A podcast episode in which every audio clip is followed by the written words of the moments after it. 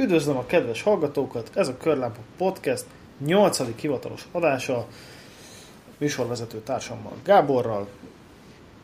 Szerbusztok, újra itt! Én pedig Imi vagyok, sziasztok! No, nem készültünk, vagy hát én nem készültem igazából témával, nem mondom őszintén bokros teendőim miatt, ugyanakkor két téma is van a fejemben. Szerintem lesz bőven témánk. Kezdhetnénk azzal például, hogy lett volna már egy adás, csak technikai okok miatt eltűnt, úgyhogy sorry, ez van. Elszálltak az USB portok a gépről, úgyhogy fölvettük, és aztán eltűnt. Ez elég frusztráló volt, de most megpróbáljuk újra, nyilván nem ugyanazzal a témával. De mit gondolsz? Miről? Nyugodtan mondjad, igen. Ugye az történt, hogy készítettünk egy adást nektek az autós találkozóról, amit szerveztünk nektek. Gáborral és Annával, és sajnos Gábornál történt egy géplefagyás, USB hiba, valami. Tehát lényeg, hogy csak a reset gomb maradt megoldásnak az adás végére. És azért külön rögzítettük a hangfájlokat, mindenki a saját gépé, és később vágtuk össze, ugye, hogy az elérhető hangminőség a körülményekhez képest a lehető legjobb legyen. Ezért Gábor hangfájl az úgy, ahogy van, ment a levesbe. Igen, úgy elég unalmas lett volna, hogy csak a tiedet hallgatjuk. Hát figyelj, megpróbáltam mindent. Én dugdostam az USB-ket innen, oda, onnan, ide, egyik lukból a másikba, de... az volt, hogy elszállt a billentyűzet is, meg az egér is. És akkor így néztem a monitortól, hogy megy rajta a bitkolbász, de nem tudtam vele semmit csinálni, maradt a reset gomba, hogy mondod. Ja. Viszont gyanítom, nem lennénk jók abban, hogy ismét fölveszünk egy adást, és újra éljük saját szavainkat. Úgyhogy én azt gondolom, hogy aki eljött erre az autós találkozóra, amit meg majd biztos a jövőben föl fogunk emlegetni többször is, annak nagyon köszönjük, és reméljük, hogy nagyon jól érezte magát. Én úgy érzem, hogy egy nagyon jó hangulatú találkozóra sikeredett ez így elsőre. Mi is köszönjük Annával, mert mi is nagyon jól éreztük magunkat. Szerintem tök jó volt. Ugye a találkozó fénypontja? Fénypontja. Ennyi fém összegyűlik. Egyértelműen a Cinquecento vitte a prímet. Annak ellenére, hogy volt egy Chevrolet Caprice, amerikai rendőrautó, meg Supra, meg igazándiból OT-rendszámos Merciktől kezdve, nem is tudom, Mitsubishi FTO és mindenféle nyalánkság, meg egy Ducati srác is beparkolt, de azt hiszem, hogy a legnagyobb tömeg a Cinquecentónál volt. Mit gondolsz?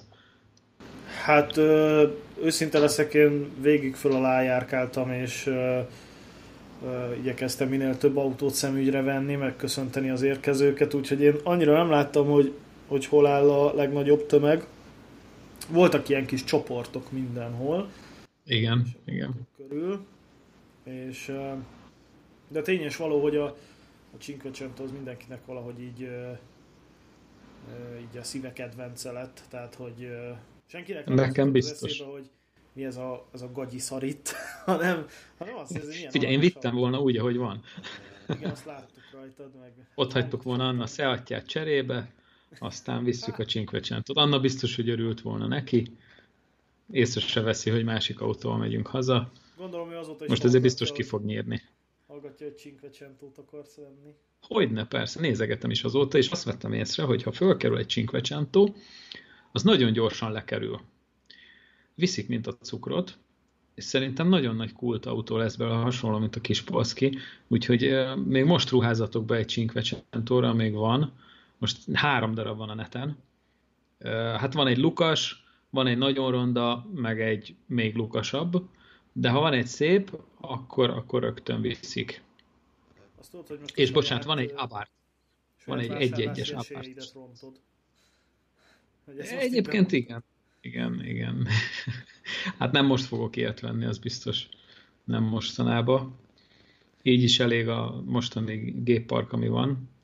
lesz még bőven teendő, de azért én teljesen belezúgtam ebbe a kis fiatba, olyan pici, le volt ültetve nagyon enyhén, gyönyörű állapotban, és olyan kis, nem tudom, olyan kis dobozka az egész, de mégse egy csajos valami, hanem már egy ilyen retro valami, és az olaszok, ha valamihez nagyon értenek, akkor azok a kis autók, szerintem. Tehát nagyon lehet őket szeretni, az tök mindegy, hogy most az egy technikailag, műszakilag egy ótvar borzalom, mint a Kispolszky, lehet szeretni, és ez a lényeg. Meg hát hobbiautónak, ha nem használja az ember annyit, akkor ez a lényeg, nem? Abszolút. Igaz, én hobbiautónak egy sportkocsit tartok, de tény is való, hogy az ember így, nem is tudom, tehát szerintem a kisautónak a vonzalma, vagy a kisautóhoz vonzódás az onnan jön, hogy ülünk ezekben a... Hát most már mondhatni, hogy minden autó az így megnőtt, tehát most már egy Opel Corsa is több mint 4 méter, és csendes és iberszegény autókban, még az is, aki kis autót preferál egyébként, az is egy 4 méteres kocsival kénytelen járni. Hát meg most már nem lesznek kis autók, tehát azt úgy, hogy van, kinyírták, egyszerűen nem éri meg kis autót gyártani. A Fábia is akkora, mint régen az egyes Octavia szinte, tehát ilyen 4 méter körül van. De szerintem ez korábban jön, ez a kis autó buzéria. Ez gyerekkorból nálam. Tehát a matchboxok. De komolyan. Tényleg? Tehát nekem ilyen matchbox, nekem az első egy nagyobb, nem matchbox, burágó volt, ha még megvannak ezek a burágó modellek. Makettek, nem is modell. Ez ilyen rovarbogár nálam, hogy most burágó, vagy matchbox, vagy Hot Wheels, vagy mit tudom én, hogy... Hát akkor megvan, most felsoroltad mind a 3-at, akkor neked is megvan. Ja, ez a 3 van. Jó, akkor igen, akkor felsoroltam mind a 3-at. Igen, úgy nálam a burágó volt, és az első burágom az egy Cinquecento volt, és lehet, hogy onnan jön, de egyébként nagyon jól ki volt dolgozva, ki lehetett nyitni a motorház tetejét, a csomagtérajtót, ajtókat. Ez hatalmas extra. Bizony, hát egy tehát ugye a legfosabb az csak gurult, és volt egy szint, hogy azt hiszem, hogy az ajtó már nyitható, valami nyitható, és akkor a motorháztetőt is tudtad nyitni, akkor az már nagyon nagy császárság volt. Így van, és ezeket sokkal jobban esett szétverni utána kalapáccsal, mert ugye az vagy fölrobbantani, vagy leégetni, vagy bármi ilyesmi. Ugye hát mi csináltunk kiskorunkban, ezeket szétvertük. Biztos te is vertél szét matchboxot, hogy kíváncsi voltál, hogy fog... Nem a brutalitás miatt, hanem hogy kíváncsi voltál, hogy hogyan törik össze, vagy mit tudom, mi lesz, hogyha petárdát tudsz bele. Tényleg? Nem csináltam instant adatsztesztet így a kis szobámban. Hát én se a szobába raktam bele petárdát, de nem tudom, nekem mindegyik úgy végezte, hogy azt ott a szegény nagymamám kertjébe szétrepültek a darabja, és aztán meg mama káromkodott, mert belelépett nyáron mezítlába homokba valamelyik fémalkatrészbe, de nálam mindegyik így végezte. Most egy darab burágón van, a szekrény tetején, az egy ilyen, tényleg egy ilyen gyerekkori maradék, egy 996-os Porsche. Aha. Hát figyelj, nekem nagyon... Ja, neked nem maradt már semmi? Hát, őszinte leszek. Mi ugye többször költöztünk így 0-tól 18 éves koromig. Voltak nekem nyilván, de nem sok, tehát mondjuk maximum egy 4-5 darab. Az megvan, hogy volt talán pápaszemes mercim, valami NASCAR festésű, kivitelű. W210-es a pápaszemes? Igen. Az E-osztály. Hát amikor az még új volt, tehát akkor kaptam. És volt, amire így konkrétan emlékszem, az nagyon kevés ideig volt meg, pedig az volt a legféltettebb darab, valahol elkeveredett, egy citromsárga Porsche 911 Carrera. És az azért maradt meg így nagyon, mert azt akkor kaptam, amikor tehát a szüleim elváltak, 10 éves voltam, és konkrétan aznap, amikor elköltöztünk a családi házból, akkor az nagyjából így a szülinapom környékére esett, és arra emlékszem, hogy aznap reggel kaptam édesanyámtól ezt a Porsche 911-et, mondjuk nevezzük Matchboxnak gyűjtőnéven, tehát ezt a Matchboxot. Aha.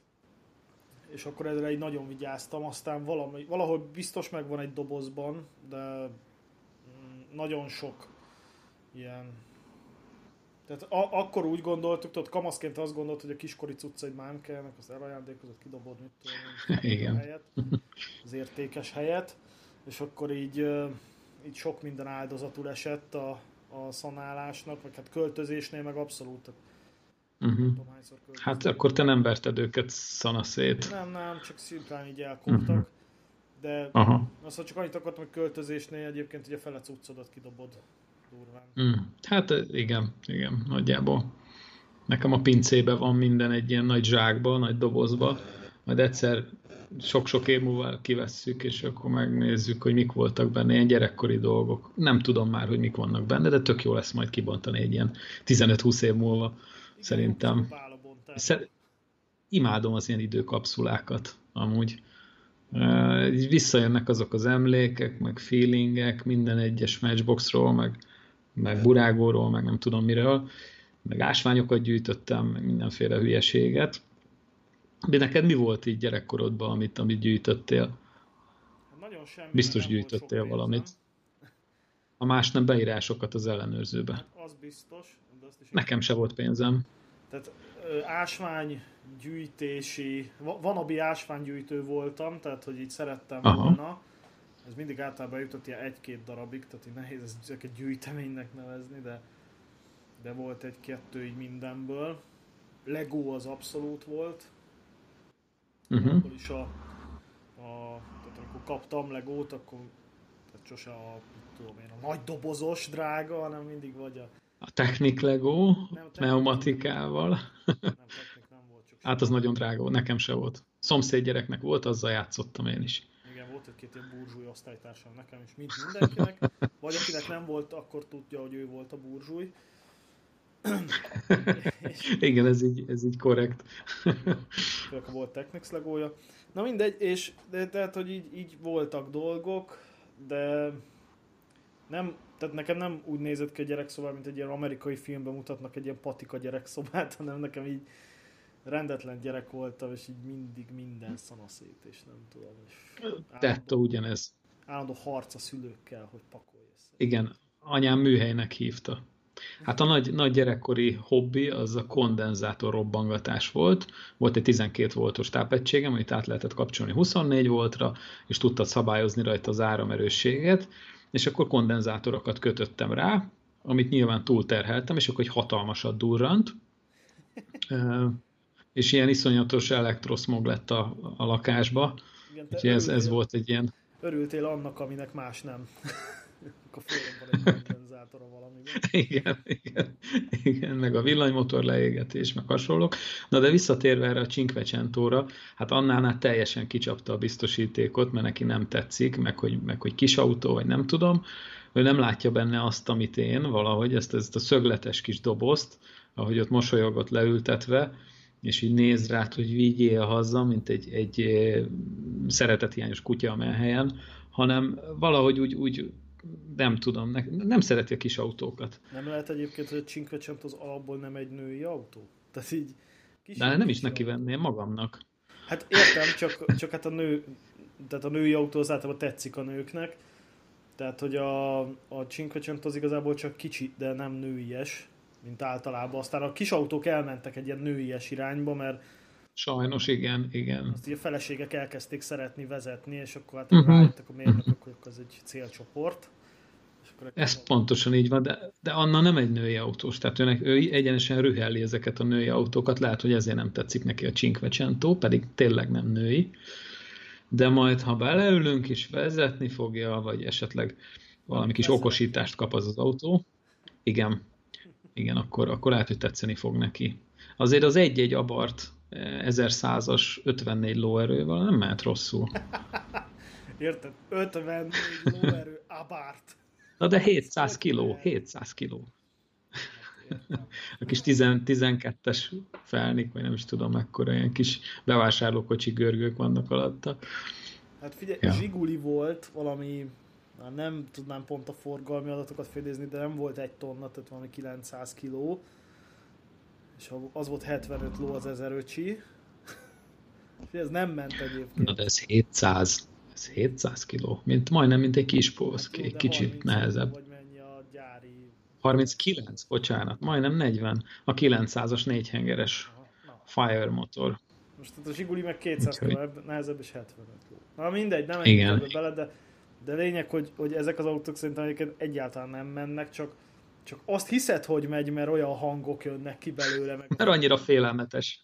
Igen, tehát nem, tehát ez pont úgy annak az ellentetje, mint hogy mondjuk egy Lexusban ülsz, és mész 250-nel, és így szinte semmi zaj nem jön be az utastérbe, és így hallgatott közben nyugis jazz zenét, és nem tudom. Ez pont az ellentét, hogy itt baromira nem mész, de azt hiszed, hogy igen. Magadra csuksz egy ilyen kartondobozt, és egy ilyen forgalom teljesen szürreális résztvevőjeként ott lambadázol a sávok között. Még a sáv is olyan hatalmasnak tűnik vele. Úgyhogy majd, hát egyszer benevezünk rá, mert azért ez olyan elérhető kategória. Mert szeretnék én nagyobb, meg erősebb kocsikat is, de hát azért az elérhetetlen kategória, amit tudom én, egy Mitsubishi Evo, vagy egy erős hátsókerekes 3-as BMW, vagy egy Impreza, vagy nem tudom. Tehát ezek mind olyanok, amire a közeljövőben nincs, vagy nem lesz pénzem. Meg hát nem akarom eladni az összes járgányomat azért, hogy egy ilyet birtokoljak. Úgyhogy marad ez a Cinquecento. Egyébként el is jutottunk nagyjából oda, hogy én gondoltam, földobok neked két témát, és akkor válasszál, hogy melyikről beszélgetünk. Az egyik az a környezetvédelem lett volna, a másik pedig a titkos vágyaink autók. és akkor gyorsan meg is jöttünk a másodikhoz, igazából az a Cinquecentóval. Hát ez a titkos vágyam, ez talán még Annának se kellett volna elmondani, mert ki tudja, hogy mit gondol rólam, hogy ilyen autóra vágyok. Hát a csajod, úgyhogy nagyon sok rosszat reméljük, hogy nem. Nem, hát elfogadja ezt a perverziómat tulajdonképpen. Még nem lesz. Bár biztos nem hagyta volna ott a... Nem hagyta volna ott érte a Seatot, azt tuti, de még a Seat kilincsét sem. Úgyhogy majd egyszer, ha látok egy olcsót, akkor lecsapok rá, és meg lesz a megfelelő pillanat, és így meglepetésként hazaállítok vele. Ez a terve. Az biztos, az tuti. De majd úgy tálalom, hogy eladtam az Oktáviát, és most akkor ez az autónk. Úgy viccesebb legyen. Na de Gábor, mit látok én az Instagramodon? Te vezettél egy Subarut valahogy. Igen, és azt mondtad, hogy a Tallinn leszóltam a Subarukat, és igen, elnézést, a Subarukat, nem a Subarukat szóltam le, hanem a Subaru motorokat szóltam le, mert rohadt jó a motorja, még működik, csak viszonylag hamar széthullik, ez a boxer motor. Tényleg iszonyatosan jó volt. Tudom, nekem ez egyik legjobb haverom, ez egy nagy Subaru srác volt, és én vezettem az ő Subaruját is. Az egy 2000-es évjáratú GT volt, egy nagyon ritka járgány, föl volt piszkálva, huhogott, bubogott, durrogott, láng jött belőle, iszonyatosan ment, 4 kerékkel csúsztunk vele a kanyarba, meg mindenféle meredek dolgot csináltunk vele a városba, úgyhogy nekem azóta egy nagy vágyam, hogy egy Subarut, egy tényleg nem aszfalton, betonon, hanem egy ilyen laza talajon így meghajtsak, és hát mivel az ember a saját hülyeségeire soha nem költ annyi pénzt, mármint hogy befizessen egy ilyen élményvezetésre, ezért Anna megajándékozott engem karácsonyra egy ilyen Subaru élményvezetéssel. Úgyhogy így, hát ezt vasárnap megejtettük, és nem, bocsánat, szombaton volt, és utána egy jó körülbelül 6 órát füligért a szám. Úgyhogy ennyit erről a Subaruzásról, mert tényleg ez is huhogott, durrogott, csattogott, keresztbe mentünk vele mindenhogy. Az egyetlen hátránya, hogy hamar véget ért. Nem tudom, te próbáltál már ilyen hasonló dolgot, ilyen élményvezetést? Hát nem. Vagy te lemész az alfához, és akkor az meg is ki is van pipálva?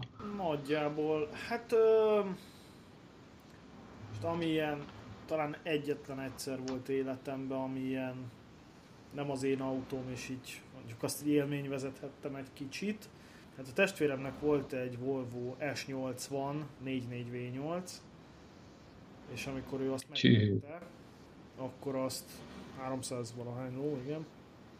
Az a Yamaha. Az a Yamaha motoros, igen. Uh-huh. Nagyon kiváló motor egyébként. És akkor, amikor azt megvette, akkor eljött vele Tatabányára, és azt kipróbálhattam. És hát emlékszem és konkrétan... És akkor nyelezted neki.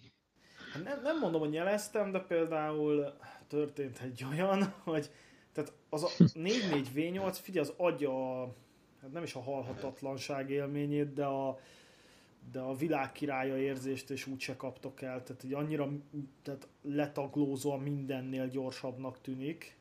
És nyilván nem mindennél gyorsabb, azért elég gyors. Még azzal a marha nagy S80-as bódéval is. Hogy így konkrétan emlékszem, hogy azzal élvezkedtem, ugye, hogyha lepadlózod, akkor az azonnal gondolkodás nélkül megindult. De, és olyan hangorkán mellett, hogy iszonyat. És akkor konkrétan emlékszem, hogy pont így a belvárosba így krúzoltam vele, testvérem ült mellettem, és akkor elmentünk egy ilyen igazoltató járőr mellett, és akkor így ott padlóztam le, ordítson a V8. És kiszedtek? Dehogy szedtek ki, de nem jött utána, dehogy is. De na igen, az egy ilyen nagyon... Abban megvolt ez a kettősség, hogy ha akarod, akkor uras, hát nem mondom, hogy luxus limuzin, de egy ilyen kényelmes prémium limuzin, ha meg akarod, akkor ilyen vadállat. Ugye most neki van egy Lexus LS600H, az nagyobb, mert az 5000 V8, meg hibrid. Meg fokozatmentes váltó, az aminek lepadlózod, és akkor fölbőg, és akkor tartja a fordulatot így 6000-nél. Nem, mert egyébként amikor elindul, akkor nem bőg föl, mert mindig a villanymotorból indul el, és akkor csak így később adja hozzá a benzint. Tehát ilyen nagyon kultúrált, de abból nem jön ki V8 hang, tehát... nagyon-nagyon forszírozod, esetleg valami így a távolba hallasz valamit, de tehát az nem úgy V8, hogy élmény, hanem az úgy V8, hogy bugyborékol. Hogy reprezentálsz, és rá van írva, hogy ez egy LS600H, és azt tudja, aki tudja, azt tudja. És azt általában mindenki tudja. Hát igen, az akkor nem olyan, mint egy Prius, hogy így lepadlózod, és akkor béget, meg bólogat, meg mindent csinál. Csak nem megy. Azt lepadlózod, akkor tehát szerintem aki Priust vesz, az soha nem nyom egy padlógázt, mert az annyira a szívén viseli ezt a sárgolyót, hogy ő azért vett Priust, hogy ne legyen ilyen állathülye. Kamion mögött 80. Igen, és kamion mögött 80. De egyébként az összes ilyen elektromos gyösz az így megy. Tehát, hogy bírom, amit meg még a Teslák is, ahogy én a pályán látom. Ez egyébként... Igen. Szerettem volna ezt egyszer egy környezetvédős adásban elmondani, de hát elmondom. Igen, egyébként gratula az írásodhoz, amit kiraktak az Indexre, vagy hova is tették ki. Igen. Tehát az azért nagyon, én szakadtam rajta, nagyon jó volt. Tényleg, úgyhogy nem tudom, hogy ez téma volt-e, de most így fölhozom, mert tök jó lett. Köszönöm úgyhogy szépen. Gratula hozzá. Az ugye egy ilyen hányadtatott reggeli munkába menés után kikívánkozott belőlem. Hát ugyanazon az útvonalon járunk, te is, meg én is, minden nap. Úgyhogy ugyanazokat a problémákat látjuk, igen, nekem ezért volt szívemből szóló. Na és lényeg, hogy azt akartam elmondani, hogy az elektromos autó is, de főleg a Tesla. Ugye a Tesla az az autók iPhone-ja, tehát ugye az elektromos autó, és az összes többi az meg ilyen minden Teslához hasonlítanak, tehát a Tesla az elektromos. Az elektromos autók iPhone-ja, igen. És a Tesla, és ott ülsz, nem tudom hány száz lóerőn, és nem nyomhatod neki, mert nem fogsz hazaérni. És akkor ott szüttyög a nyomorult 90-nel a kamion mögött.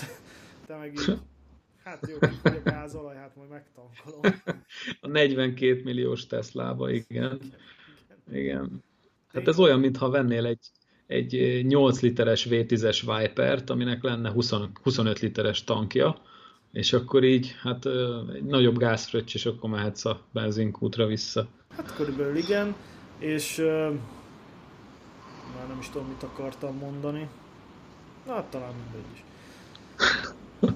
Ugye arról beszéltünk, hogy kamion mögött szüttyöghetsz, és ott ülsz a 600 lóerőn, és nem nyomhatod a gázt. Igen, hát nyilván szürreális lehet azt lepadlózni, és akkor ahogy megindul a villanymotor, de az ilyen lelketlen, vagy nem tudom, tudod? Tehát, hogy a motornak, meg az autónak attól van lelke, hogy amilyen rezgései vannak, amilyen hangja van, maga az, hogy mennyi tudomány van, nem csak egy mai, egy 20-30 évvel ezelőtti motorban is, hogy az tartós legyen, és élményautó legyen, tehát... Hát ezekből ma minden lelket kiöltek. Én vezettem a driving campbe egy Mercedes EQC volt, azt hiszem. Brutális gyorsulás élmény, de nem történik semmi. Tehát kapod a hátadba a nyomatékot, nincsen váltás, nincs semmi. Tehát olyan, mint egy szimulátorba ülnél, és akkor így gyorsulna, és így adná a hátadba a G-erőket, ami tök jó, de tényleg nem történik benne semmi. És úgy biztos lehet szeretni, de azért én nem erre vágyom. Amikor így ülsz a vonaton, és így lepadlózza a pilóta. Pont ugyanolyan. Pont ugyanaz. Igen. Szor 10, de igen. És ennyi. És akkor így várod, hogy legyen tűzijáték, vagy bármi, nem történik semmi. A kilométer óra az elég vad értékeket mutat, de igazándiból semmilyen drasztikus dolog nem történik. Nincs durrogás, csattogás, váltás, semmi. És nekem ez nem annyira nem pálya. Inkább legyen gyengébb, de akkor legyen meg hozzá a tűzijáték, meg a benzinszag. Hát biztos sokan vannak így. De hát akik 40-50 millióért vesznek elektromos autót, azoknak nem ez a szempont. Hát figyelj, szerintem felállíthatjuk itt is a 80%-os szabályt, de szokás mondani, hogy mindennek a 80%-a szar, így az emberek 80%-a hülye, az autósok 80%-a pedig semmilyen élményre nem vágyik, amikor autót vezet.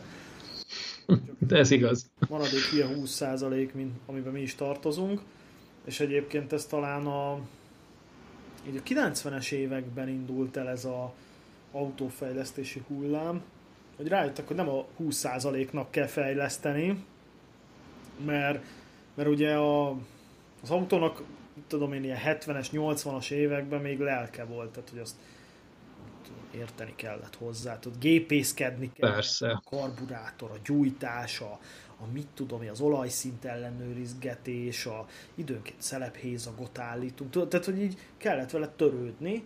És az persze, egy könyvet adtak hozzá. Igen, és az átlagautósnak meg ez akkora rohadt nagy nyűg volt, hogy már megint szar ez a kotla, és elkezdtek, és szerintem a Golf az nem a hatchback, nem csak a hatchback kategóriát teremtette meg, hanem ezt a unalmas, de megbízható autó kategóriát. Tudod, hogy nincs sok. Hát persze, na de hát ott is volt az 1.4i, meg volt a VR6, meg ott minden tényleg, a kombitól kezdve a cabrióig. Oda adták a VR6-ot, de hát gondolod, de volt belőle 1.6D, szívó D, mit tudom én, hány lóerővel. 1-es, 2-es Golfból, igen. Na, 54 ló, vagy valami ilyesmi, most elnézzék el nekünk, kedves hallgatók.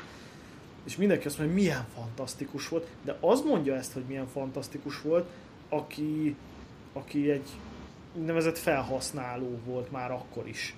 Tehát, hogy nem a zsigulival szopok az út szélén, meg a téli hideg reggelen, hogy induljon be az a szar, hanem elfordítottam a kulcsot a 1.6D Golfban, az beindult, és kiment a világból. És nem kellett még, tehát félmillió kilométerig nem kellett levenned a szelepfedelet róla. Persze, ez így van, de egyébként szerintem egészen elképesztő okokból vesznek az emberek autókat. Szóval nem erről a felhasználós autósról beszélek, hanem valaki csajozni veszi a kocsit, erről már beszéltünk. Aztán van, aki azért veszi, mert az apjának is olyan volt, és ezt ismeri, és akkor csak olyat mer venni. Vagy valaki olvasott egy cikket, és megtetszett neki. Szóval itt nagyon-nagyon-nagyon sokat lehetne erről beszélni, hogy miért vesz pont olyan autót, amit vesz. Meg egyébként akartam tőled is kérdezni, hogy honnan jött ez az alfa, hogy alfa. Tehát, mert oké, beszéltél már róla, de hogy honnan jött ez neked, hogy az olasz autókat szereted, mert azért csak elindult ez valahonnan, hogy te láttál valami cikket, vagy volt egy ilyen matchboxod, vagy nem tudom. Hát... És jót kérdeztem. Biztos, hogy leírtam. Magad se tudod.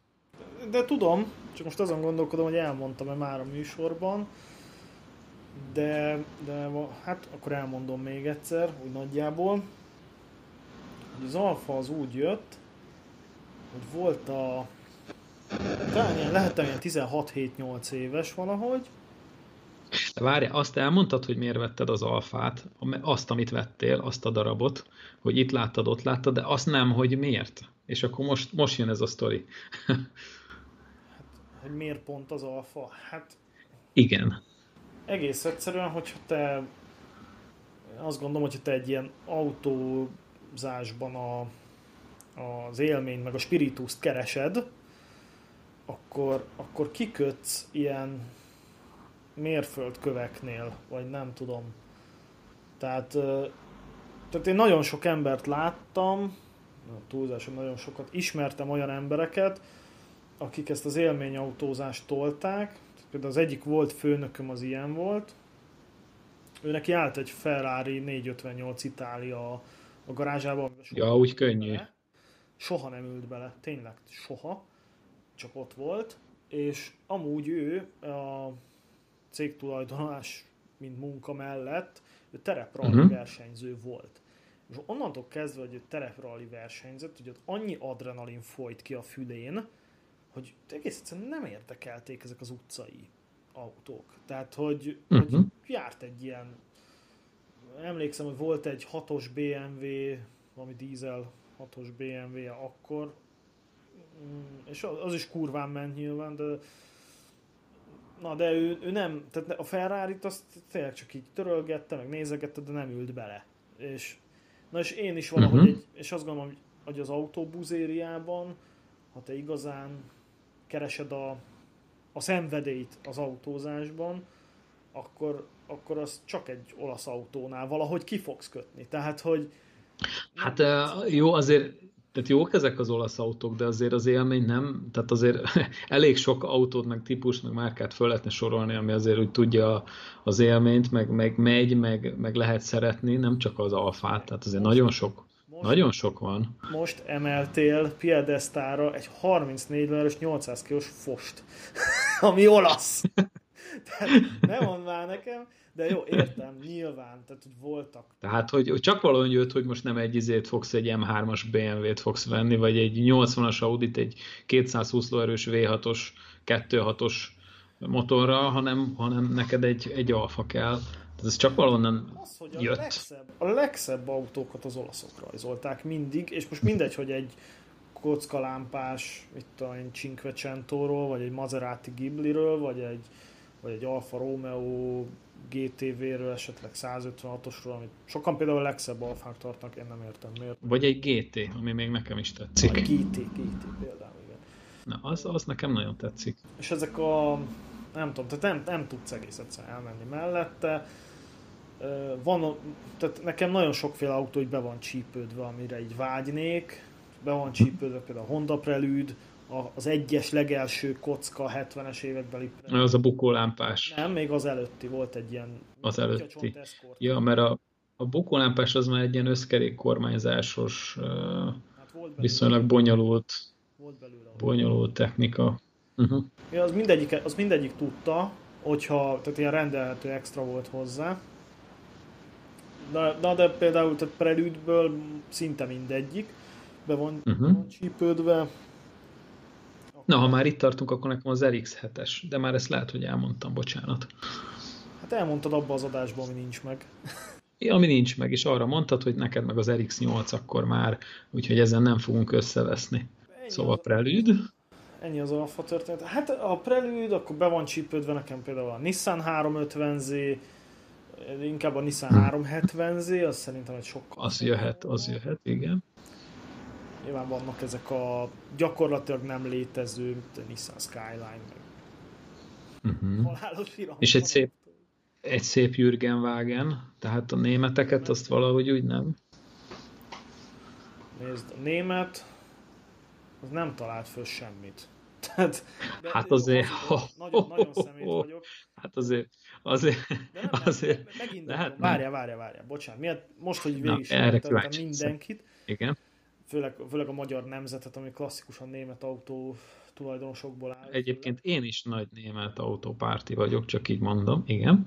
A német az részemről az a az ugyanaz, mint a telefonban az iPhone, most még egy iPhone-os hasonlat, hogy az egy ilyen tisztes iparos munka. Tehát, hogy mit tudom én, mondjuk a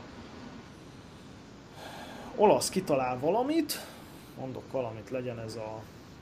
Tehát az Alfa Romeo-ban már azt hiszem talán 60-as, 70-es évektől volt például vezérlés módosító a motorjaikban. Tehát a 2000-es Nord motorban volt vezérlés módosító a szívó oldalon, már akkor. Csak nem verték... Változó szelepvezérlés. Igen, változó szelepvezérlésű volt ez a motor, akkor, és nem kérkedtek vele. És akkor a németek meg ezt mondjuk úgy elkezdték így fejleszgetni, meg így tökélyre vinni, tudod. Tehát jó, hazudok, tehát olyan értelemben, hogy nem mondom, hogy nem találtak föl semmit, mert azért csak a németeknek köszönjük, tehát a Mercedes találta föl például a Multilink futóművet, nem tudom. Tehát... Hát hogyne, meg a Campus, meg a légzsákok, meg a szervokormány, azért... Egy... Hát Campus nélkül azért nem lenne ilyen egyszerű a hibadiagnosztika, azt most megmondom, tehát nem, akkor minden össze lenne kötve mindennel. Diagnosztizálni most meg már... Persze, a 850 kábellel. Ott a multiméter, tessék, akkor...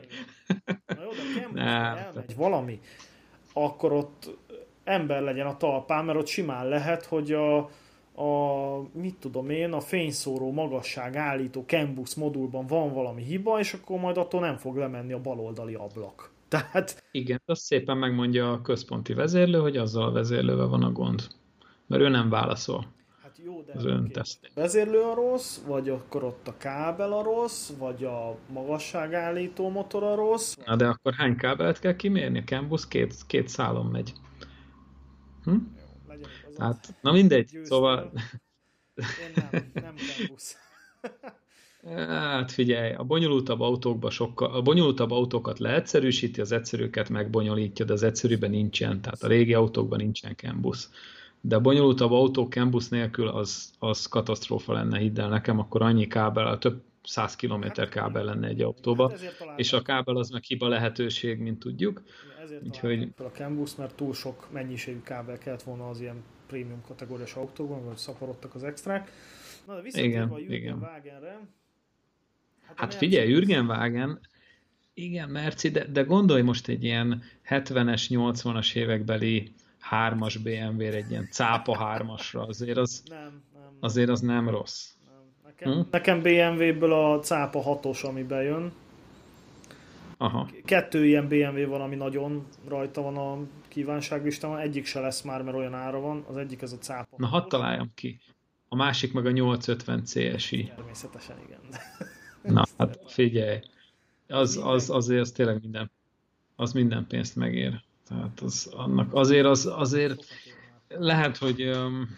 Ha lenne egy ilyen lehetőség, hogy elcserélhetnéd valamelyik alfára, akkor lehet, hogy igen mondanál. Már csak azért is, mert többet ér, de ha csak a pénz nem számítana... Akkor mit vennék? Hát nem, akkor lehet, hogy odaadnád az alfát a 850-re. Igen. Hát figyelj, Merciből is mondjuk tetszik a CL 500-600, ugye az V8 vagy V10, akkor tetszik a CLK, a pápa szemből, nem tudom, tehát így nyilván tetszenek az ilyen, a Bálna, a V140, abban is azok a Lorenzer kivitel, meg nem tudom, tehát szerintem a hallgatók levágták. 6 liter, V12. Igen, na, tehát én is szeretem a jót, nem vetem meg. De figyelj, egy Volkswagen, például a bármelyik Volkswagen olyan szinten hidegen hagy. Tehát, hogy jó, volt Seatom meg Skodám, ami ugye a Volkswagen koncern, de maga Volkswagenem sose volt, mert én nekem eszembe nem jut megnézni egy Golfot. Tehát soha. Tehát egy Passatot, semmit. Tehát itt úgy nekem tetszenek. Lehet, hogy fura, de nekem tetszenek. Nekem a Jetta nagyon tetszik, a 80-as évek Jettái, azok a kis kocka Jetták. Ismerem, tehát ez ugye a Golfnak a szedánja.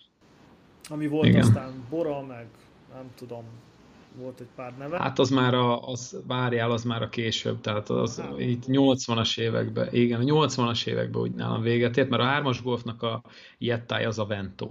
De tényleg Vento, olyan is. Az Vento volt, az igen.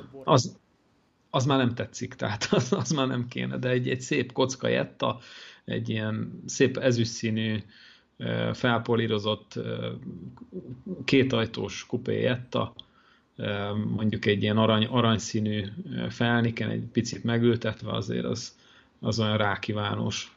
És egy 1.6 szívódével természetesen. Hát te tudod, Gábor. Mert az nem száguldoz. Nekem erre nem porcosodik. Hát az nem száguldozásra van. Hát nem. Hát figyelj, ebben nem vagyunk egyformák. Én szeretem a szívódízelt. Hát én is szeretem, de mondjuk akkor már egy Mercedes szívódízelt, mert az tényleg úgy jár, mint a Doxa. De... Hát a Volkswagen az rotyog, mint a babgulyás, de egyébként az is olyan, mint a Doxa, tehát az is kimegy a világból oda-vissza. De nem, de hallottál. Mindegy, hogy Mercedes vagy Volkswagen. Egy Mercedes 6-hengeres dízelt beindulni? Na jó, de az 6 henger, ez meg 4 henger. Hát a 6 henger az a sorhatosnál simább nincsen. Az meg most a jettába. Hát egy ilyen 3 literes szívódé, 6 hengeres jetta. Figyelj! Jöhet meg az Ducato turbóval, meg adagolóval, aztán mehet a Smoke and Charm matrica rá, hát meg a kályhacső kipufogó. Egyébként az a baj, hogy már akkor is tudták a marketing osztályon az autógyárakban, hogy a 6 henger, meg 8 henger, meg ezek a dolgok, ezek jóságok, és nem adjuk oda az alapmotornak a 6 hengert semmibe. Hát már csak azért sem, mert kétszer annyiba kerülne az autó. Körülbelül. Nem hiszem, tehát figyelj, most egy 4 hengeres motort legyártam, most kicsit több vas kell bele, meg nem tudom. Tehát a 6 henger az mindig sokkal kultúráltabb végeredményt ad, tehát azért lett drágább. Hát persze. Nem? Szebben persze. Jár, tartósabb, alacsonyan fordulhaton tud, nagyobb nyomatékot, tehát hogy minden szempontból jobb egy 6 hengeres. Tehát, hogy mondjuk a motor gyártás költségének legyünk stílszerűek, ugye 2 hengere van több, akkor legyen a 1,5-szerese költségben legyártani. Hát, vagy még annyi se, igen, de egyébként nem fogod kitalálni, hogy melyik a kedvenc 6 hengeres motorom. Na, melyik? Annyit segítek, hogy dízel, de mondj egy márkát. Dízel 6 henger? És nem autógyártó gyártja. Tehát az nem egy autógyártótól származó motor. Volvo Penta? Az mondjuk azt mondom. Nem. Ha azt mondom, hogy Cummins, az mond valamit? Munkagépmotor. Ilyen traktor, meg nem tudom. Hát mindenféle munkagépbe rakták, és aztán bekerült a Dodge Ram-be a 90-es évek közepén, meg aztán folytatták ezt a 6 literes, 6 hengeres, sorhatos dízelt. Egyébként szerintem ennek a motornak van a leggyönyörűbb hangja, majd mutatok neked videót, iszonyatos, huhog, sziszeg, lefúj, minden, tehát gyönyörű hangja van, és mégis hallod benne azt a 6 hengert, és annyira sejmesen gyönyörűen jár, egyszerűen hihetetlen. Lehet, hogy az Icarus szenvedélyből jön, de én nagyon szeretem ezt a Cummins motort. Ha egyszer lesz rá pénzem, akkor veszek egy ilyen remet, és ott fogom húhogtatni, meg sziszegtetni. Persze csak manuális váltóval, nem az automatával, mert lehetett belőle rendelni manuálisat is, nagyon ritka, de azzal van a legszebb hangja. Hát figyelj, hiszek neked, de nálam az élményautónál nem jöhet szóba dízel. Hát. Az egy más élmény. Itt nem a sebesség a lényeg, tudod.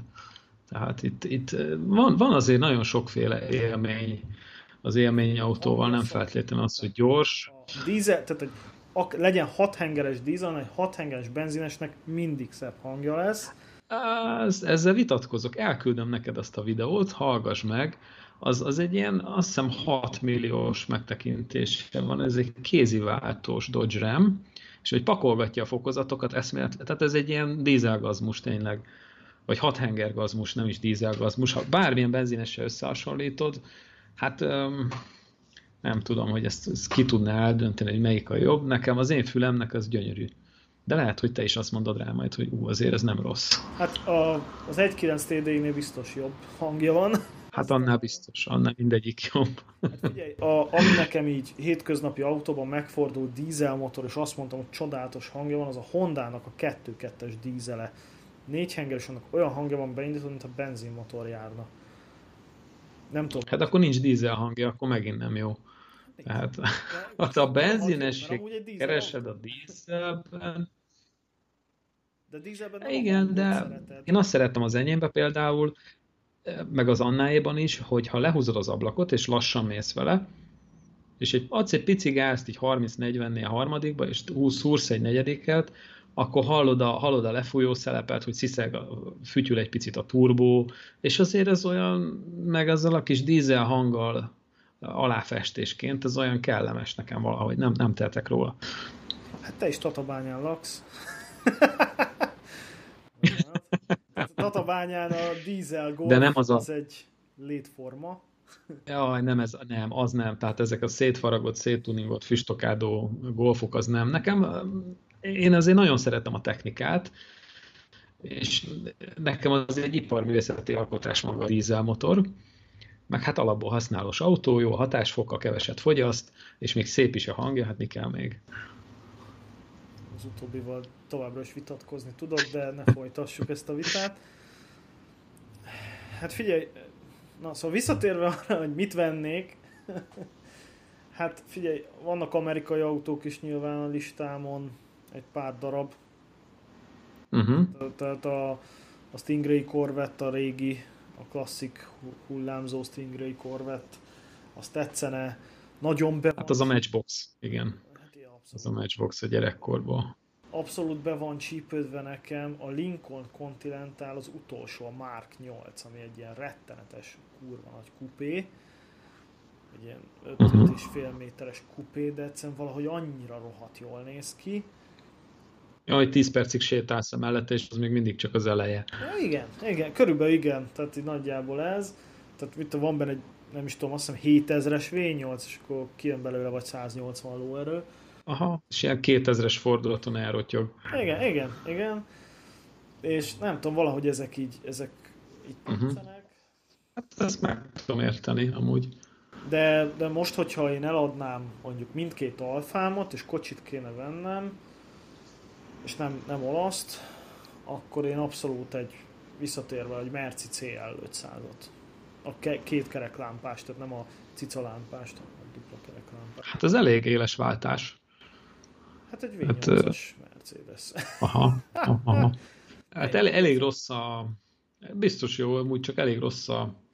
Ahogy is mondjam, ennek az autónak a megítélés, a reputációja, igen, tehát rögtön a BMW-ké. Hát a BMW az a Tahó BMW-s, tudod, a Merci, ez a CL500, meg CL600, az meg a német strici, vagy a magyar strici, aki Németországba jön éppen haza a csajokkal. De, az a tipikus, szóval... de nem a CL szerintem, ez a strici kategória, az egyik, az a legfapadosabb E-osztály. A legfapadosabb E-osztály, a másik meg a legfapadosabb 350 CDI S-osztály. Hát azért a CL is, azok a nagy kromfelnikkel, egy ilyen fekete cél, ilyen tetovált gyerekkel, azért az olyan, nem tudom. Tehát kiszáll belőle egy ilyen, azt gondolják, hogy nem a helyi egyházközség vezetője, valószínűleg, de egyébként aláírom, biztos nagyon jó kocsi. Hát rólad sem mondanám, igen. Tehát amikor kenem az alfának itt a Pilisi hegyekbe, akkor nem pont az jut az eszükbe, hogy épp a gyülekezethez megyek. Aha. De hát látom, figyelj, ha nem... papot meg. Persze, meg hát miért ne lehetne egy papnak akár egy ilyen Kronfelnis V12-es CL600. Lorenzer CL600 igen, valami. Lorenzer tuninggal. Igen. Hát figyelj, ha nem számítana a pénz, én most megint ki fogsz röhögni, én egy 256-os kéziváltós Ikaruszt vennék. Na jó, ez egy olyan bugyra most... buzériának a buzéria. Hát ha ez pornó lenne, akkor ez a legbetegebb, nem tudom, ilyen lófejes pornó lenne, vagy nem tudom micsoda, de hát ez is így gyerekkorban maradt nálam. ez a 256-os Icarus, és átalakítanánk amúgy annával ilyen lakóbusszá. Tehát, hogy be lenne szépen rendezve. Hippi Volkswagen busz T1. Nem lenne a hippi. A TD260 Icarus? Igen, biztos, hogy lenne rajta valami nagyobb adagoló, meg nagyobb csiga, kicsit huhogjon, de szépen be lenne rendezve, de lenne teletűzdelve virágokkal, meg felhőkkel, meg mit tudom én, tehát nem hippi busz, hanem egy ilyen, nem tudom, mondjuk le lenne fényezve ilyen szép feketére, vagy valami menő színre, és akkor megcsinálnánk a belsejét nagyon szépen, és akkor járnánk vele így az országokat, és benne aludnánk. Bocsánat, leesett a mikrofonom. Szóval, nem tudom, nekem ez egy ilyen nagy gyerekkori álmom, hogy egyszer veszek egy Icarust, de csak is kéziváltóval. Neked nincs meg az, ahogy búg a kardán? Tehát, hogy mész az Icarusszal, és akkor így búg a kardán, meg minden. Ez, meg a szaga, meg a... Diffi is, vagy kardán, diffi, de hogy a kardán? Diffi búg, persze. Igen. Úgyhogy nem tudom, nekem ez nagy... Elmegy a falu határában az Icarus, és hallod ezt a... Na, az a... Igen, és ezt még 60 kilométerről is hallod. Igen. És úgy búg, mintha menne 140-et, és akkor megy, mit tudom én, 47-tel. Viszont erre kiválóan lehet aludni ezeken a buszokon, amikor így hallgattad, és így bebólintottál, így suliból hazamenet. Annak idején. Biztos a sofőr is nagyon jól tudott volna aludni erre a búgásra. Tehát kit érdekel? Igen. Persze, persze. Vagy egy csuklós 280-as, azért az se lehet rossz. Jézusom, Gábor... Nem olyan rég... Hát figyelj, nekem ilyen élményeim vannak. Nem olyan rég még bármilyen tehát... busz megállva, de kiálltál és fölülhettél egyre. Hát most már ez sincs, látod, fogynak az Icaruszok. És ez nagyon nagy, ha valaki egy kicsit is nemzeti érzelmű, akkor ez a Magyarország egyik kuriózuma az Icarusz, ugyanis a 80-as években még Észak-Amerikába is szállítottak belőle, és nagyon büszkék voltak akkor rá, meg hát Kínába, Dél-Afrikába, mindenhol voltak Icaruszok, szerintem 1-2 még most is van.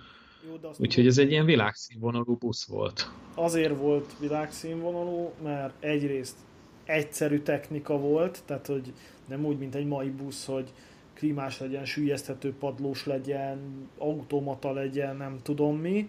Tehát egyszerű technika volt, és a tervgazdaságban, gyakorlatilag a Szovjetunióban nem volt nagyon más, aki busz gyártson, csak mi. És az valahogy annyira el lett találva az a... Ó, hogy ne lett volna, rengeteg csehszlovák busz volt, nagyon sok. A Skoda is gyártott buszokat. De ebbe igazad van, hogy azért vették nagyon sokan, és Észak-Amerikában is azért vették, és ez a vasfüggönyön kívül volt, ami nagyon nagy szám volt akkoriban, hogy oda vittek buszt, mert nagyon olcsó, nagyon alacsony volt a karbantartási költség ennek a busznak. Tehát egy igénytelen technika volt a szó jó értelmében, és ahhoz képest viszont egy pofás termék volt, az annó ilyen design díjakat is nyert, ugye Finta László tervezte, nyugodjon békében. Nekem nagyon tetszik így ez a két kis lámpa, meg úgy az egész úgy, ahogy van, minden porcikája. A Rába motor hátul, ahogy a D10-es Rába, ahogy ott rotyog, mint a babujás. Szóval én nagyon szeretem, nekem nagyon nagy álmom, hogy egyszer veszek egy ilyet. És megcsinálom rá a jogsit előtte azért. Hát, Gábor... Úgyhogy most lesokkoltalak teljesen. Egyrészt, másrészt már csak azt kell kiderüljön rólad, hogy még vonatbuzi is vagy. És akkor tényleg eljutottunk egy olyan szegletébe, hogy senki ne hallgasson minket, csak az országban az a két vonatbúzi ember. Aki, hát a vonatok annyira nem. Tehát az... Vonat az annyira nem, tehát azzal nem tudok itt nagyon cruisingolni a városba. Hát figyelj, vonat, úgyhogy... az nekem a gimnáziumi töri tanárom volt ilyen fotós, és egyben búzi, és figyelj, ő... Tehát vannak dolgok az életben, amik így olyan természetesek, hogy így észre sem veszed. És ilyen például a V43-as, nem tudom milyen, kék színű vontató vonat. Mozgó. Hát az a kis négyzet, ami ott megy a sineken, igen. Kis pofával. Igen, tehát... és akkor ő erről órákon keresztül, hogy hogy meg, miért meg, kiterveztem meg, milyen menet tulajdonság, és úristen, hát figyelj, én nem tudom. Tehát, hogy... De én megértem, engem ez érdekel ugyanúgy. Tehát én nagyon szeretem a technikát. Hát annyira nem én se, de nem tudom, vagy egy szép Nohab, egy ilyen M61-es dízel. A Nohab az tényleg az egy szerethető dolog, az, mint a Cinquecento, tehát hogy egy ilyen, az jól néz ki, tehát hogy van egy formája, tudod, nem a... Tudom. Hát annak olyan mozdonyos formájában, de ha jól tudom, az meg skandinál, ugye? Az nem se nem magyar, se nem szovjet. A Nohab, igen, az valami svéd, vagy valami. Gábor, nem menjünk bele, mert egy hülyeséget fogok mondani, mert biztos vagyok, kettő, tényleg elveszítjük minden hallgatónkat. Jó, hát ezt nem tudom, a mozdonyok azért már egy kicsit így elkanyarodtunk, igen, most már tényleg sínen vagyunk. Annyi van meg a Nohabból, és ez, hozzáteszem, az a saját szegénységi bizonyítványom, hogy amikor még így tejfölös szájú 16-7 évesként így lógtam a chat.hu-n, akkor így futott egy banner mindig az alján, és ez egy két banner volt, az egyik a mentsük meg a Nohabot, és valami kattintályos gyűjtés, és ez váltakozott a másik. Nehogy elaltassák a menhelyen, igen. A másik, az meg a akkori SDS-nek eltöröltük a sorkatonaságot, és szavaz ránk. És ez akkor én mondok egy évszámot. 2003. Jó, én akkor... Ugye? Hajtottam a nőket valahol. Igen, pont ezt akartam mondani, hogy a cseten próbálkoztál így nőstényeket találni, gondolom. Hát nem. Ezt sikerült egyébként? Hát nem ezzel a céllal jártam oda egyébként. Nekem a csetelés, na most megint, na mindegy, elmesélem akkor már. Tehát ez egy ilyen kiszakadás volt tehát én mindig egy megosztó ember voltam, és az gimnázista koromra az hatványozottan igaz. És ez nekem egy ilyen... Tehát szokták mondani, hogy régen, ha ki akartál szakadni a valóságból, akkor fölmentél az internetre. Most meg, ha ki akarsz szakadni a valóságba, akkor le kell jönnöd az internetre. Akkor lemész a játszótérre, igen. És én abszolút ez voltam, tehát én ki akartam szakadni így az akkor unalmasnak megélt gimnazista, nem tudom milyen létből. Akartam olyan emberekkel dumálni, akik nem a közvetlen környezetemet, nem iskolatársaim, nem tudom. Tehát itt tágítani akartam a világomat, és halál jó feje. Hát a csajok meg a nem tudom micsodájukat akarták tágítani. Hát a 13 éves csajok, maximum csak gondolatban esetleg eljött. Ja, hát ott az nem arra gondolok, hanem azért ott voltak ilyen szobák, tudod, ilyen társkeresés, meg nem tudom micsoda, és... Hát persze, én is ugye benéztem oda a csetre. Egyébként az első barátnőmet úgy ismertem meg, hát ez szintén nagyon, úristen, hát ez borzasztó rég volt, tehát még a 90-es, nem, már a 2000-es évek eleje, hogy cseten beszéltünk, és kiderült, hogy tatabányai, és itt lakik tőlem, nem tudom, nem olyan messze, pár háznyira, és akkor találkoztunk. Úgyhogy ez volt a platformja az ismerkedésnek, és akkor utána jött a Messenger, tudod, de és akkor ez volt az első kérdés a chatten, hogy van-e mesened? Nem, az, hogy hány éves vagy honnan, meg a FPL. Igen, honnan, BP? Honnan, FPL. Tehát, hogy ez az első sor. Igen.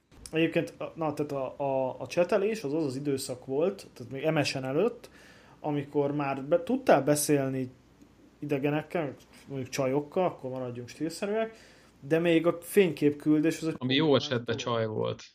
Mit? Rossz esetben nem. Mi? Most ezt nem hallottam. Hát mondom, jó eséllyel csaj volt, de rosszabb esetben nem. Voltak ilyen kamucsajok. Nagy rácsodálkozások, hogy amikor így te találkoztál személyesen esetleg az adott csajjal, és akkor vagy úgy lepődtél meg, hogy úristen, egy ilyen jó csaj, ez mi a szart keres a cseten? Vagy úgy lepődtél meg, hogy úristen, ez de ronda. Tehát, hogy ez két véglet volt körülbelül. És volt egy harmadik. Na, melyik? A netről szedett képes csaj. Ja, hát az a hótronda, csak megpróbált. Igen, na az volt a legveszélyesebb, mert ha ilyennel találkozol, akkor ott elég nagy meglepődés van. És akkor már nem a virtuális térbe vagytok, hanem onnan már nehezebb elmenekülni. Igen, de hát aztán ott is, tehát ami már így aminek, tehát akkor kezdődött az a kommunikáció, aminek most a vége ez a tinderes nem válaszolás, meg nem tudom, hogy igen. Akkor is az volt, hogy akivel általában nagyon-nagyon jól elbírsz beszélgetni, az tudja, hogy csúnya lány, és aki meg ilyen nem annyira akar beszélgetni, hiszen miért akarna, hiszen 50 férfi van a blokkai közt, érted? Az meg általában az volt a fullos, csak azzal meg nem bírsz beszélgetni, mert pont azért, mert lefoglalja a többikon. Tehát... Azt se tudja már kinek mit írt, igen. Hát, szerencsétlen. Nekem az volt a nagy csalódás ebben a chatben, mindig az volt, hogy elkezdtem beszélgetni valakivel, és akkor tök belelkesedtem, hogy tényleg jó fej a csaj, meg küldött képet, és úgy csinos is, meg minden, és aztán megbeszéltük, hogy jó, akkor holnap ugyanitt, ugyanekkor, és akkor nem jött föl persze, és eltűnt. És nekem ez volt benne mindig pedig olyan jól elbeszélgettünk, és még azt sem mondtam neki, hogy Ikarus szeretnék, és eltűnt. Úgyhogy... Ez maradt meg a chatből. Akkor kössünk vissza az autózásra, hogy volt egy ilyen csetes megbeszélt randim, körülbelül lehettem 15 éves, és 4 órát vártam egy lányra, tehát egy tehát ennyire bíztam, tehát most ez már leredukálódott kb. Maximum 15 percre, hogyha még csinálom ilyesmit, hogy várok ennyire. És akkor ezt a buszvégállomáson tettem ezt, és nagyon sok elhaladó Ikaruszt láttam. Látod ahelyett, hogy felszálltál volna egyre, és élvezted volna a Diffinek a búgását, meg a rába motort. Figyelj, kölyök voltam, nem esett le, hogy én itt most át vagyok. Meg tudod, nem volt még annyira mobiltelefon, nem volt annyira alap, és így tudod, közbe jöhetett valami. Tehát nem az volt, hogy tehát tudod, hogy szólhatna, de nem szól, hanem mondjuk ez még, tehát tudod, ez még az az időszak, ez a vonalas telefonoknak a vége, hogy megbeszélt, hogy találkozott a haveroddal, és késett 20 percet, te megvártad, mert mit tudom én, az anyja még igen, nem tudtál szólni. Hogy tudod, és nem tudott írni, hogy neked, hogy meg te se tudtál ráírni, hogy mi van már, hanem ez így nem volt, hanem akkor megvártad. Na, és akkor én még így ez voltam, és akkor egy ilyen, és emlékszem, hogy nem is tudom, hogy tehát, hogy úgy esett vége ennek az egész káváriámnak, hogy amikor, tehát oda mentem, odafelé, akkor a lépcsőházunkból az egyik szomszéd srác, meg az édesapja, édesanyja mentek bevásárolni Tatabán, és együtt mentünk, én meg hát virággal megyek a buszon. És te elképzeltek 15 évesen, ahogy ott fogod a virágot, és mész randira. És akkor leszálltunk a busz, és akkor sok sikert kívántak, és 4 óra múlva jöttek vissza, hogy mennek haza. És még mindig nálad volt a virág. És ott álltam a virág, és akkor mondták, hogy szinte ezt már nem kéne erőltetni, úgyhogy megyünk haza. Szegény, úristen. Ja. Hát ez, figyelj. Hát, igen, hát nekem is volt ilyen bukta, hogy nem jött el. Egyébként azt hiszem, volt ilyen, figyelj. Ez most pornózik. Tehát... Azt a mindenit. Ja. Na mindegy. Nyilván megvan minden. Ki tudja, milyen bizniszbe vitt volna be téged is. Hát, hogy áttél volna. Ez a 14-5 éves volt talán, tehát akkor nyilván még nem, de, ja. De mindegy. Tehát akkor is voltak már ilyen nők, hát ezek még lányok nyilván. De hát aztán, tehát ez így, most nem mesélném itt autós podcastben az ilyen érzelmi átalakulásomat, így a gimnázium kezdetétől a végéig, de hát nyilván kezdi az ember úgy, hogy először még úgy idealista, fogalmazzunk így, és akkor a vége felé meg már egyre inkább... Aztán jön a valóság. Igen, és akkor így beúszik a valóság, igen. Na mindegy. Hát Gábor... Szerintem lejár az időnk lassan. Ez érdekesre sikeredett, igen. Érdekes. Abszolút. Volt minden, de kell ilyen is. Ha az autózáson kívül szerintem most feltéptünk pár régi sebet így hát sorry, hogyha így most még eszedbe jutott ez a virággal ácsorogtál 4 órán keresztül. Figyelj, hát figyelj. Szerintem sokan pár könycseppet eleresztenek miattad. Régi MSN-es beszélgetéseik emlékére és cseppont hús nedves álmaikra. Kedves hallgatók, ígérem, hogy a következő adásra visszatérünk a teljes autó buzériához, vagy az autóiparhoz, de valami közel lesz biztosan az autókhoz. Volt azért most is rengeteg. Jó, mentsük a menthetőt, volt most is köze. Bőven volt. Hát elmondtad, mire vágysz, titkos vágyainkról volt szó, ne viccelj. Hát ennél intimebb autós témáról nem is tudnánk beszélni. Igen. Elárultad, hogy a németeket is szeretted, a végén majd még egy Opelt is leakasztasz. Az soha. Na az Opelből egyébként az a baj... Tudom, hogy ezzel rögtön fölkapod a vizet. Hát figyelj, az alfázás egyenes ellentéte az Opelzés. De az Opel... egy G-Astrát. Szép fehér G-Asztrát, 1.4i. Dehogyis. Figyelj, gyári tisztát. Tudod mi a baj az Opellel? Hogy ők tudtak rohadt jó élményautót gyártani, tehát volt nekik az Opel Manta, meg a Calibra, meg ezek a csodák, és ehhez képest ők behúzták azt, hogy ezekkel ez a 20%-nyi emberre mi nem foglalkozunk, unalmas, hétvégi anyukáknak való autót fogunk gyártani, mint a G-Astra. Hát és milyen jól tették, megéltek belőle, megélnek belőle. Hát azt gyártják, amire igény van. Hát, sajnos. Igen, csak tudod, én azt gondolom, hogyha megfordítanánk, hogy gyártanának valamit, ami jó, mondjuk egy élményautót, inkább most kategorizáljuk a jót, tehát egy élményautót, egy érdekes autót, akkor erre előbb-utóbb lenne igény. Hát ha egy autógyártó lenne, akkor igen. Csak van sok. Jó, de tudod, az van, hogy most az van, akkor még nem zárjuk az adást, tehát hogy az van, hogy aki most érdekes autót gyárt, az fölárazza a csillagokba.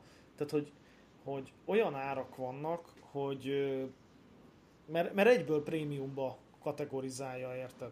Tehát most kihozták például ezt a... Hát luxuscikk az élményautó. Feketén-fehéren. De mindig is így volt. Régebben 80-as, 90-as években volt hétköznapi élményautó is. Mint egy Cinquecento például. Vagy egy Fiat 500. Csak akkor még nem tudták, igen, hogy az az.